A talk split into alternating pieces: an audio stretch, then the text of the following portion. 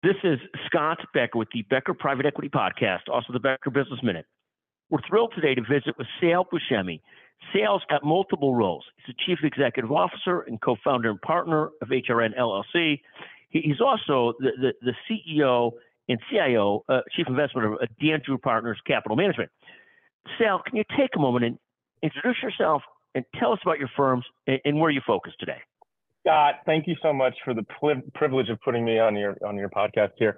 I um, I'm originally from New York. I live in Miami right now, and um, the two investment firms I've been managing my own balance sheet since the age of 29. Since uh, after leaving Goldman Sachs, I raised money to buy a lot of distressed real estate from Bear Stearns, and then after that, I headed out west, and we did the same thing. Irvine at the time, back in 2008, 2009, was sort of ground zero for a lot of the um, you know, a, a, lot of the mortgage meltdown that we saw with a lot of the banks out there, IndyMac, for example. So I followed my old boss at Goldman Sachs out there. Although I wound up in Las Vegas and he went to Irvine, you know, we were still able to, you know, really cultivate a lot of uh, relationships with a lot of families that have trusted us over the years into these deals.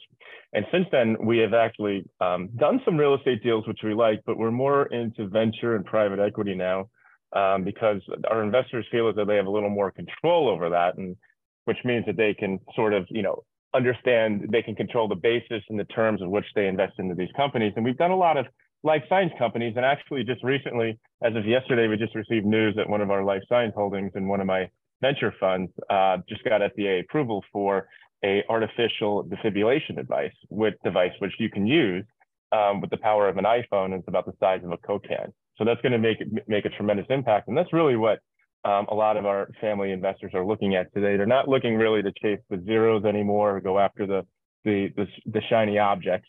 They're looking to impact themselves and make a legacy. Having a legacy to them is a form of immortality, Scott. Does that make sense? A hundred percent. When you see people investing today, What's the temperature for risk today? I mean, the temperature across v, VC versus PE is often very different. VC more binary, PE a little bit less risky, but still plenty of risk. But you're less binary, less yeah, zero yeah. or one, less winner or loser. What's the temperature you see from family offices today in terms of investments in their temperament for risk today? The risk for them is uh, it's a function of what they believe risk is. And when we're looking at VC deals, the way we sort of diffuse that risk, and you're right, it's binary. Um, whereas you know you're waiting for a lot of good things to happen before you get any, you know, before you get paid or see any success. But we mitigate that risk by working with CEOs who have been through several economic cycles. Um, this is both for real estate and venture. They've had several exits. Some of them, in some cases, have had up to 69 we're working with a CEO right now who will uh, who has had 15 exits, and we just invested in a company uh, that will be his eighth unicorn if he plays his cards right. And so they look at risk a little differently because they like to see for them who are the other investors that are going into them. Are they really um, long-oriented, patient money that's looking to put together a lot of these um, types of deals where they can have, um, you know, they can control the risk and they know who the investors are and they know what's in the cap table? Or are they um, sort of leaving their chance to the wind in the equity markets so you don't know if something's going to be a meme stock the next day or the other? They're looking at really having control over the risk by working with people who have had a lot of experience. And as we say in this industry, all risk is human, right? Certainly. And when you look at that, you know, there's two types of diligence. One type of diligence is you really go deep dive into the company really know the company it, it, the second type of diligence, which many small investors that invest alongside very large investors will be able to understand, is your real diligence is who else is in the cap table. You know, so for example, if I'm investing side by side with Andreessen Horowitz, I'm not doing my own diligence. I'm investing side by side with them. What do you see out there in terms of family offices and how much diligence they do? Does it depend on the size of investments they're making? How does that look? They all have very sophisticated um, staffing that that had you know it's pedigreed and they do all the diligence for them. Because for them it's not really so much losing money it's losing reputational risk. And that's really what they don't want to be involved with. And so when you're looking at these families they're not really following the big institutions because i think the big institutions have sort of well, I mean, I don't know, the performance isn't there as it used to be. So a lot of these families are their own, um, they're their own institution in and of themselves. And they usually come in two sizes. Emerging, meaning they just got paid and had a big exit, or you know, there's yeah, the two Gs, the third generations, the you know, second generations, and and they're forward, where they have a different complete impact statement. And what you see is a lot of the emerging families just sort of follow on to the research of the larger companies such as Rockefeller or some of the other name brand families who made their wealth maybe in life sciences. They know it well, so they're reinvesting into it. And that's really what you want to see is that there's a, a real I hate using the word synergy. It's terrible, but somebody, you know, you don't want someone who's never invested in the space before or had any success in the space before leading an investment unless they've had that success, because that's usually a driver for other investors to come in. Because they all look at the, it, you can look at the company, you can go down and you can, you know, there's a lot of great ideas. And since moving to Miami, this has been a tech hub recently, and you've seen a lot of great ideas and, you know, very pretty pitch books. However, the experience isn't there, Scott. Oh, you, you, you talked about something that is fascinating, sort of the, the second generation, the third generation. You know, often the first generation, you've got some sort of scrappy entrepreneur who built something significantly. You have a second generation that may or may not be in the business. What do you see as successful second generation investors, let alone operators? Some are operators, some are not. Do you have any characteristic thoughts about how do second generation, you know, family members do well when they weren't the ones that made the money to begin with. But but how do you sort of look at that or think about that? You know, I, I wrote a book about that entire process, and I'm not here. It's called Investing Legacy, but I pull out a um, a part of a movie called Ford versus Ferrari, and it was um, a very very humbled, um, you know, Harry Ford, and he was being antagonized by um, Enzo Ferrari and he says to him, You're not Henry Ford, you're Henry Ford Jr. And that was really the linguistic kill shot that pushed him to go much further. There is this thing where you need to, a lot of pressure with the second gens where they have to keep up um, with the successes or exceed the successes. But it's more, it's more or less how the family wants them structured. Do they want them involved? It's, a lot of times you don't want to have a family office if your kids do not want to be a part of it. It's, you're running an investment platform and a lot, and that takes a tremendous amount of responsibility, and not a lot of people want that. So what you're starting to see is that you see the second generations become a little more concerned about what we call statement assets. And these are assets that provide certainty. It could be like an office skyscraper in a city or, or you know, in this case, a professional part of a professional sports team, because that's the ultimate status right there. But it also, they're helping to build the brand and network without having to really roll up their sleeves, but by using their name. That only works if they're not involved in the operating day-to-day business, because remember, sometimes these second gens, they get stuck in the operating business. But on the extreme side of that paradigm or that continuum is the Rockefellers who just sit on boards and use their influence to raise money around these companies. Talk for a moment about something you just mentioned. You know, so what you mentioned the status symbol, sports team status symbol, and there could be nothing more true, is there? Like I'm going to ask you a couple questions about family wealth, family offices. The, the the family that owns the sports franchise, anybody becomes a billionaire it seems like the first thing they do, besides move to Florida, is they they they want to invest or own a piece of a sports team. When did that become the thing? When did that become sort of the the the big status symbol? You know, it used to be the big yachts, but really over the years it became having some interest in a sports team. When did that become the thing? That became the thing around the 1960s and 70s when um, you know you had the confluence of content and broadcasting rights disintermediated from the government. And again, I covered this with a close friend, Richard Walken, in my book, Investing Legacy.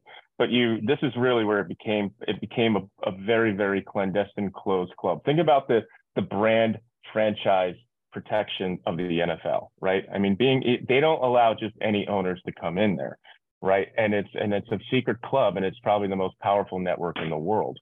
But think about it. It's also been affected by two things one is that valuations keep going up because people see that as a store of value. These franchises only go up. Uh, very rarely do they lose money.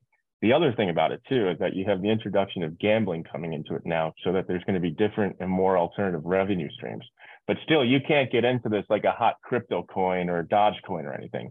You got to know someone, and that's the legitimacy that people are constantly chasing. It's great that you could have a great name and your father made a name for himself, but you're going to carry that on by building maybe a diverse portfolio of ultra fine art and sports teams, because there's two things that wealthy investors never complain about paying for, and that's ultra fine art and sports teams.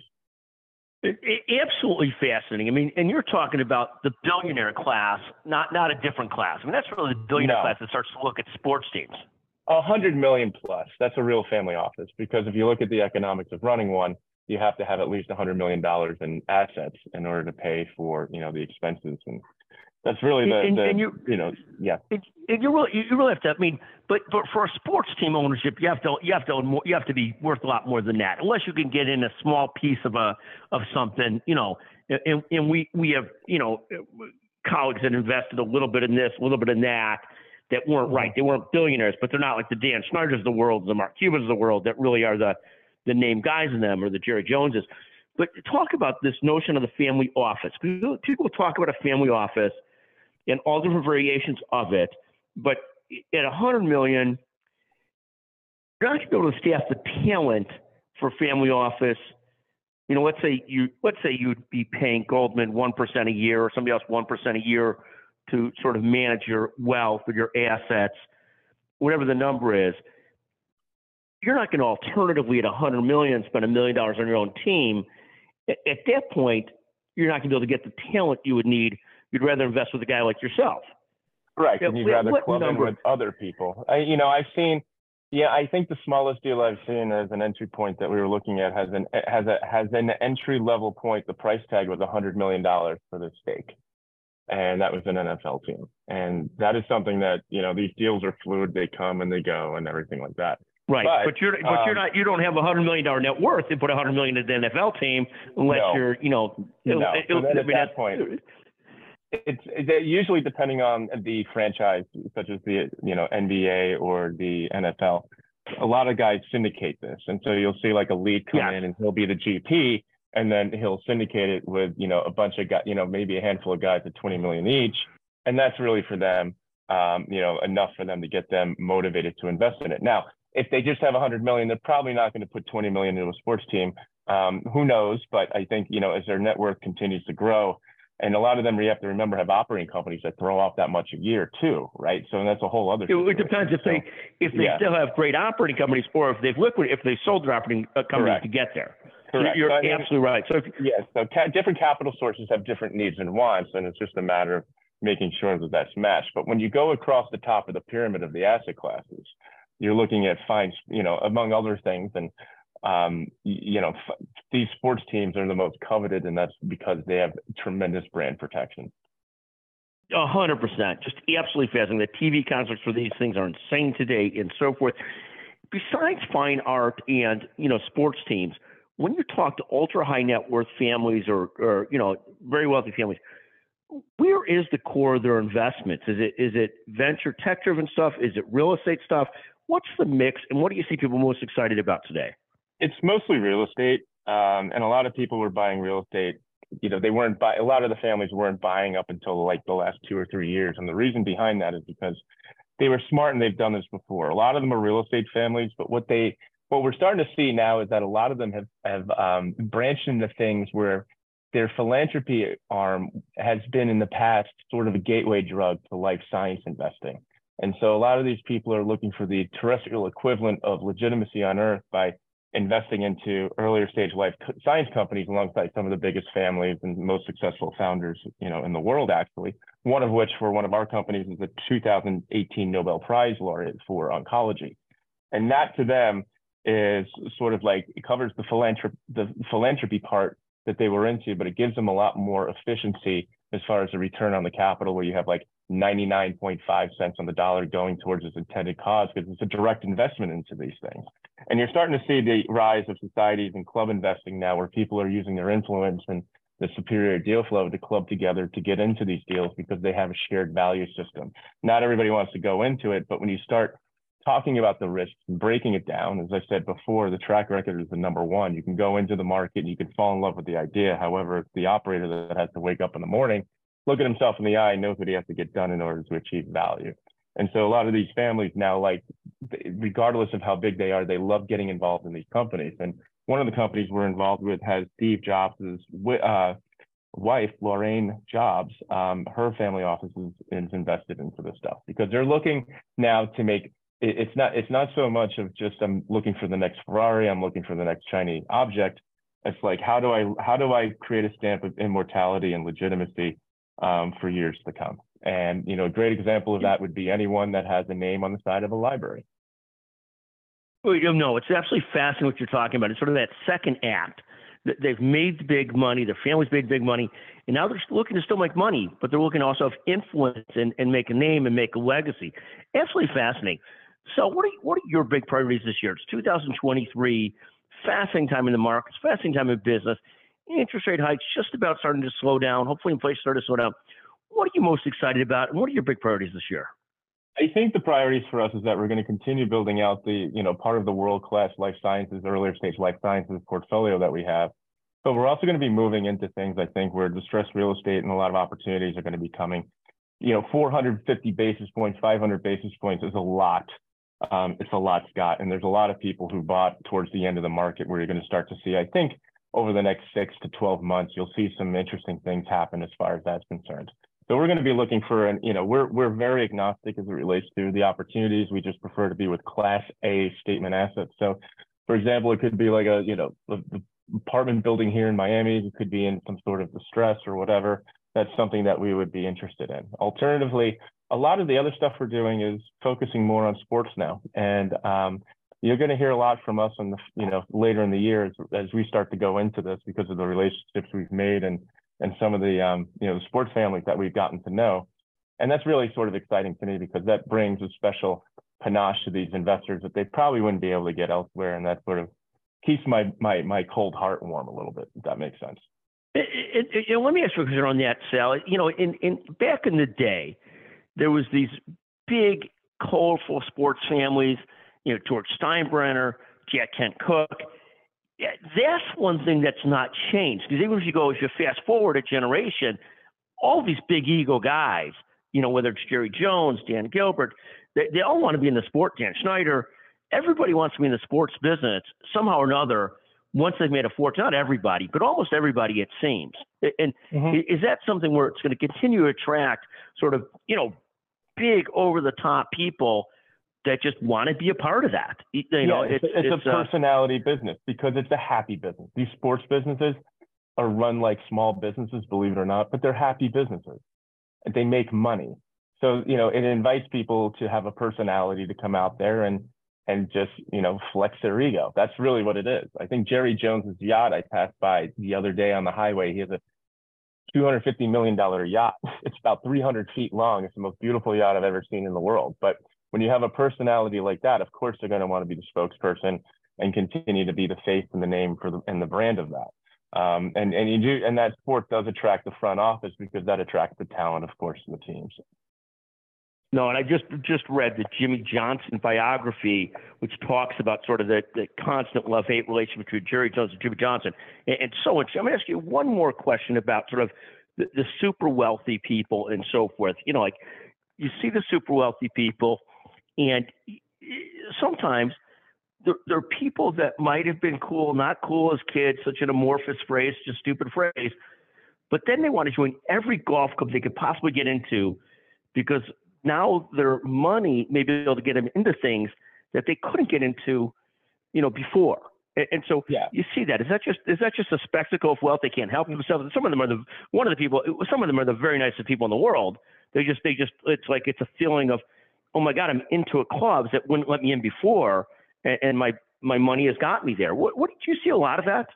Yeah, I mean, of course, the smart people, especially the one thousandth of the one percent, use their money for influence. They're not out there buying Rolls Royces. So, you know, it's one thing to get into the country club, but how do you leverage it, right? Think about it. If you if you have a um, a, sport, a bunch of sports owners in the room, they're probably the top venture capitalists, top industrialists, top media person, top owner of this and the the networking there is just insane it's it's like ypc on steroids and that's really what people are looking for is to be able to be with others like them and they use their money as influence to do that the middle class do that with their country clubs and things like that um, but at some point people don't want to be part of the same country club anymore because they sort of outgrow it and they want to be part of something else if they are determined you know professionals looking to build a legacy of course some people don't. They just right. if they if, yeah. if they if they still have that drive and want to go to the next level and want to make deals and do things. I mean, and some of them are have gotten wealthy, either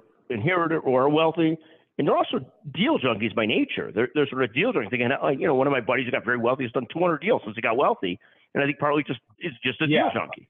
a lot of these guys are deal junkies. I mean, Mick Jagger is a deal junkie. He went to London Business School. Nobody really knows that about him, but he is, and he's probably worth. I think he's worth over a billion dollars as a result of that. So think about like if you're a top star in your group, he's probably investing alongside, let's just say Warren Buffett. I mean, there's pro- who knows, right? But I mean, he's right. not a fool. You know, these are guys, but everybody comes as part of it because that's really how capitalism works: is being a deal guy or deal girl today.